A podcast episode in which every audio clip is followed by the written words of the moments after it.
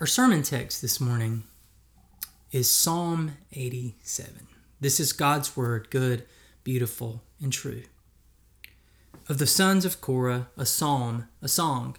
He has founded his city on the holy mountain. The Lord loves the gates of Zion more than all the other dwellings of Jacob. Glorious things are said of you, city of God. I will record Rahab and Babylon among those who acknowledge me. Philistia too, and Tyre, along with Cush, and will say, This one was born in Zion. Indeed, of Zion it will be said, This one and that one were born in her, and the Most High Himself will establish her. The Lord will write in the register of the peoples, This one was born in Zion. As they make music, they will sing, All my fountains are in you. Let's pray. Father, I thank you for your word that in it you show us who you are, and thus you show us who we are. So I pray that in these moments, as we look at Psalm 87, that you would drive the truths of what's here into our hearts, engage us in our minds' imaginations, engage us in our hearts' affections, and in our hands' actions to be people who love what you love, who value what you value. Make us people who cling to your grace. I pray all this in the name of Jesus. Amen.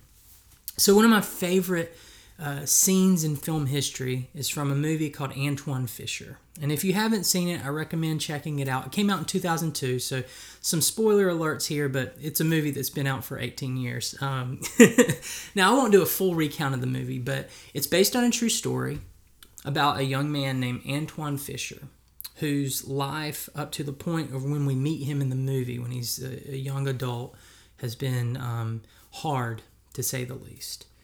Um, his father was killed before he was born. His mom got mixed up some, some in some uh, in some things, and he wound up being born in prison.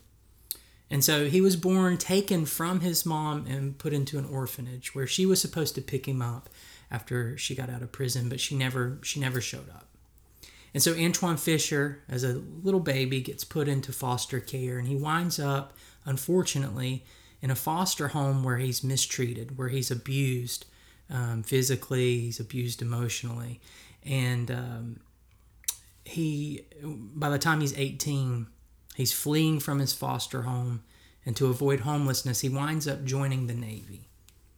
And when he's in the Navy, he, he winds up getting into some fights, getting into some trouble because he has this temper, because he's carrying around with him the wounds of his childhood all the the the terrible things that had happened to him, his uh, the legacy that he inherited from his uh, unfortunate past, and so he's getting into fights. He has to go to therapy, and in therapy he decides I'm going to find my birth family, and so he does. He finds an aunt, and he eventually meets his mother. Um, he returns back to his aunt's house after meeting his mom, it's it's a wonderful scene He's walking up the steps and the door flings open. And instead of just seeing his aunt, who he met earlier, just one person, the door flings open and there is a house filled with aunts and uncles and cousins. And as he walks in, he's, he's, he's embraced. He's meeting all these family members. He's being hugged. And suddenly, this man who had been abandoned, who had been left, who had been alone, who had been mistreated, finds himself welcomed in to a home that he didn't know he had, and to a family that he did not know he had. And then uh, the family gets quiet. They open the door to the dining room. First thing you see is a table, and it's, it's filled with food. This great feast has been prepared to welcome him home, to welcome this lost son home. And surrounding the table are the elders of the family. And the matriarch of the family, his grandmother. She tells him to come over. And he sits down and she takes his hands in hers. She looks into his eyes and she's her eyes are filling with tears. She caresses his face. And then through those tears she says, "Welcome." And then the family explodes in joy and jubilation, and they begin to dig in. And again, this man who had only know, known abandonment, had only known abuse and hardship, suddenly found himself home never to be alone again. He was welcomed home. That scene from Antwone Fisher is what we actually have here in Psalm 87. Um, Psalm 87 is a welcome home to people who did not know they had a home. It's a welcome home to folks with bad histories and bad backgrounds and wrong last names. It's a door flung open to hurting women and men and, and boys and girls with a seat at the table and a family ready to greet. Now, I know that sounds odd, but stick with me because I think if we understand the background, that Psalm 87 is one of the most surprising and profound and beautiful passages in all the Old Testament. So I want to approach um, this psalm this morning by looking at a couple of different angles, and the first one's this the home. The home. That's the first three verses, the home. This psalm talks about Zion. It's about Zion. Now, that word, Zion, is a poetic name for Jerusalem. It one, it's one that points to what made Jerusalem in the Old Testament such a central and special place. Not that it, as a physical location, was more holy than any other place, but that it was significant, significant because it was there in Jerusalem that God was starting uh, his work of making a home for his people, making a home with his people. And so, if you're reading through the Old Testament and you see the word Zion, it's not just another word for Jerusalem. It's a word that points to that special significance that Jerusalem had, being the place where God's grace was at work. Of course, all of this, we know the other side of Jesus, all of this was pointing forward to Jesus Christ when God not just made a dwelling place in a temple, in a location, but he became one of us. But that's getting a little ahead of ourselves. so, Zion. Zion, when you hear that, that's God making his home. That's what it means in verse 1. It says he's founded his city on the holy mountain, or why God is said to love the gates of Zion more than all the other cities of Jacob, uh, more than all the other uh, cities and habit, inhabitations uh, of the people of Israel. Or why he calls Zion the city of God in verse 3. All of this is pointing to the idea that Zion is the place where God has moved to town. God has moved to our neighborhood to be with us.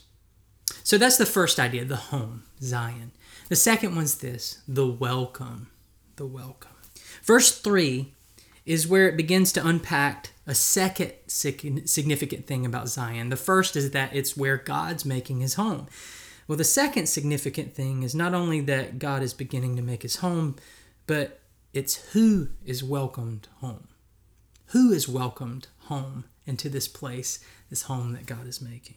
Who can claim Zion as their hometown, or as this psalm puts it over and over again, who, uh, who will God say about this one was born in Zion? Well, we get a list here. And this list, honestly, is a little bit shocking. Among the people listed as born in Zion, welcome to this place where God is making his home, were these people. It says Rahab. Rahab was a poetic name for Egypt.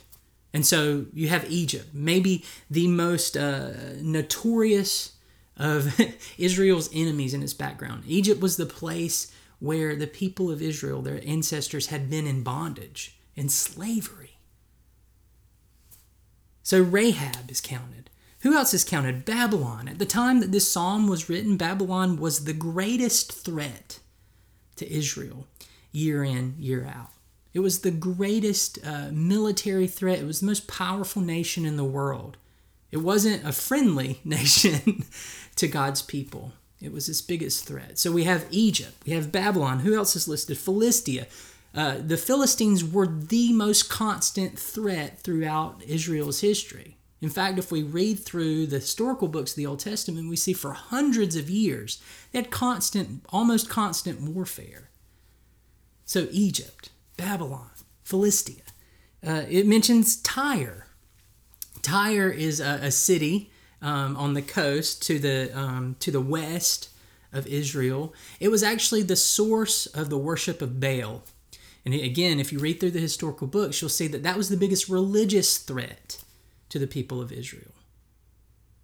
So you have Egypt and Babylon, Philistia, Tyre, and then it mentions Cush, which is another name for Ethiopia. Now, they weren't enemies of Israel. In fact, they were probably allies if they knew about each other at all. But what this is, is the people who were writing the psalm. Ethiopia or Cush was probably the furthest place from them. It's, it's uh, 3,500 miles away. Uh, they're thinking this is the other side of the world. It may have been the kingdom furthest from them that they actually knew about. And so, this is the list Egypt, Babylon, Philistia, Tyre, and Cush. This is remarkable. This is utterly remarkable. It's like a list of the people the Israelites would, would find least likely to care about God and what He was doing. The people that they would think were least likely to be welcomed home there in Zion. But there it is. There it is in Psalm 87, plain as day. The grace of God will extend beyond the narrow confines of ethnic Israel to create a widely diverse kingdom with God as king. And that diversity here in Psalm 87 is part of God's goal and part of God's plan. God's grace will extend beyond the resistance of Egypt and Babylon or Philistia or Tyre, and it will extend beyond the uh, geographical distance to Cush. His grace will go to the other end of the world. Imagine the first time that this song was sung in worship there in Jerusalem. Because that's what this was a song written for worship. So imagine you're there. Go back in time. Imagine you're there. And it tells us at the beginning of the psalm that it's sung by the sons of Korah. And the sons of Korah were priests there at the temple. And they start singing this new song. You're excited. And you hear them sing the words of verse 3 Glorious things are said of you, city of God. And you're like, Yes, this is great. And you're thinking, well, maybe they're going to start listing all the tribes of, of Israel Judah and Benjamin, uh, Levi, Dan, Asher, Naphtali, all the tribes. You're thinking that. But then they start singing in verse 4 I will record Rahab, Egypt, and Babylon among those who acknowledge me. This is quoting God. Philistia, too, and Tyre, along with Cush. And I will say, This one was born in Zion. And then, so imagine you're there. You turn and you look at the singers and you're thinking, What? What? But then you remember you remember who's singing this song the sons of Korah. I think understanding who wrote and sang this song, the sons of Korah, gives us an, an understanding of what this means. Now, if you know anything about the book of Numbers, you'll know that Korah, the person that these singers were named after, these priests, um, Korah was Moses' nephew. He was the nephew of Moses. And in number 16, he rose up as a self styled religious leader in opposition to Moses. And Korah led this rebellion. Um, and he led many people wrong, many, many people wrong. He brought destruction upon himself and others. Um, Korah in the history of Israel was almost like the first Judas Iscariot. We say Judas and we imme- immediately think betrayal of Jesus. You were an Israelite and you said Korah, you would immediately think resistance and betrayal of Moses. Korah betrayed his uncle. Korah resisted what God was doing through Moses. And here are his descendants singing this song, this welcome song, to these far flung enemies of Israel. And you realize that the sons of Korah knew better than anyone that God's grace is greater than a bad last name. That God's grace is greater than a wrong background. God's grace is bigger and greater, more powerful than a bad history.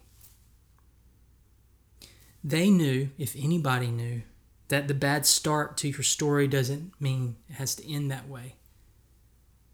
Because even though they were the sons of Korah, they were now priests who served the people and served God in the temple. They were priests who wrote songs that became scripture that's been used in worship for thousands of years by billions of people to declare the praise of God. That God can bend even the worst of stories toward Himself for His glory and for our good. Even our bad stories, even our bad backgrounds, our bad reputations. This is the welcome. God is making His home here, not for condemnation, but for grace. And the doors are flung open wide to welcome us home. Whether we're from Egypt, Babylon, Philistia, Tyre, Cush, Dunn, wherever we are, the doors are flung open wide, and the call is to come home. That brings me to, the, to my final section. We have uh, the, the the home, the welcome, and this is the song. You know, there's a danger here uh, that this this welcome that's called out it's not just generic. I mentioned that list of nations, and if you look back at the history of their their interaction with the Israelites, there was some real harm. There was real injustice that had happened to God's people from people in Egypt, from people in Babylon, for instance. That's real injustice. And Psalm 87 is not God asking his people to simply shut up and pretend that slavery in Egypt was, wasn't bad or shut up and pretend that Babylon wasn't a threat or, or any of those things. Psalm 87 is not God winking at that, those historical injustices. It's not him pretending like they don't matter. But Psalm 87 is an invitation to people who find themselves in Egypt, in Babylon, in Philistia, in Tyre, in Cush, to uh, lay down their arms and to come to Him and find a new identity. And to be reconciled to others, truly reconciled in Him. Psalm 87 is an invitation to not just turn from maybe a bad reputation or bad background that we don't like, it's even an invitation to turn from our sin against God and against others. And that's why verse 7 has this song as they make music, this, this list that he's just made of every tribe, tongue, and nation. Uh, Psalm 87 points forward to the book of Revelation. They make this song, All My Fountains Are in You. The call to Egypt, Babylon, Philistia, Tyre, and Cush, the call to us and Dunn today or wherever we may be, is to come to God and find in Him our all to find in Him our identity, to hear this welcome this morning, and to sing this song, All My Fountains, all my fountains are in you. Here's the good news for us this morning Jerusalem, as a physical location of God beginning His work, wasn't the end of the story. That work of making a home in Jerusalem pointed forward to God coming to us in Jesus Christ. Jesus who came to be one of us. Jesus who came to take on our sins, to walk in our steps. Jesus who faced down and defeated death and rose in victorious life in his resurrection, and in turn gives us that victory.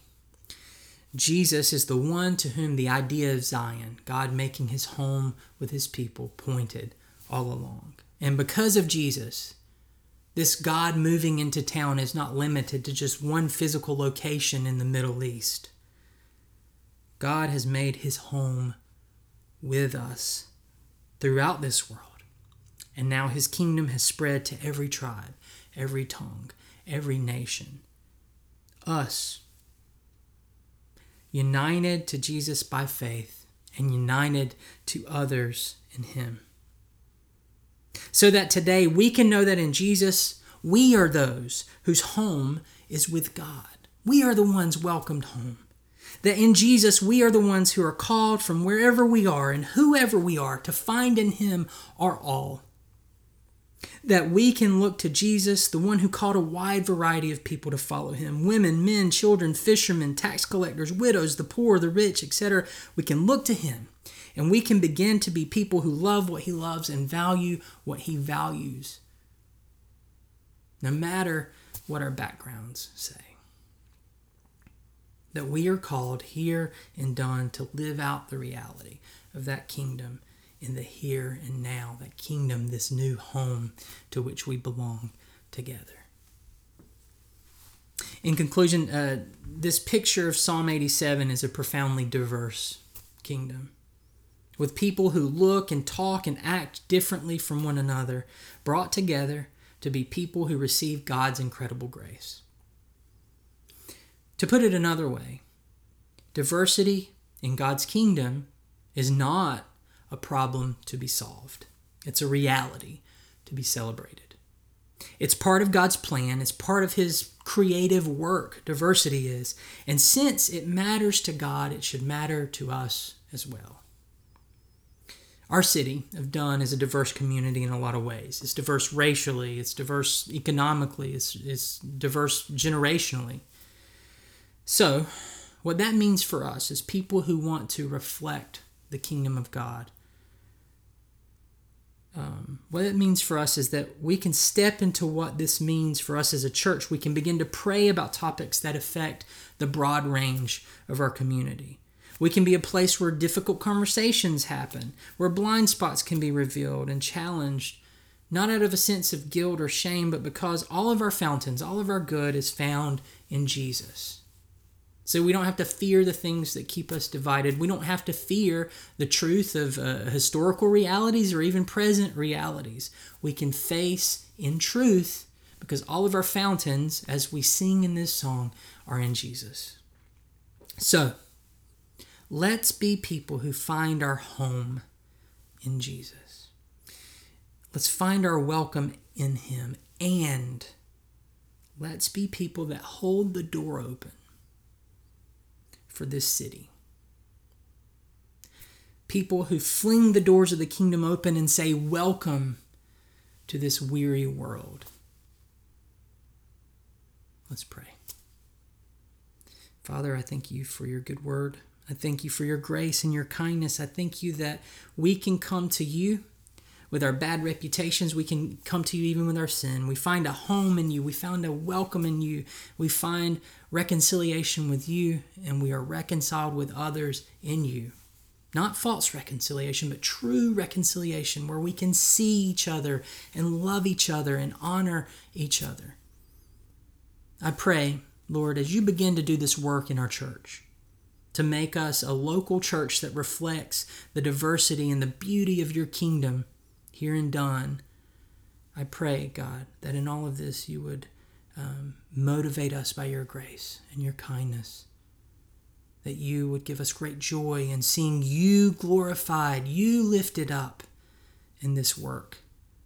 And I pray all of this in the name of Jesus, who is worthy. Amen.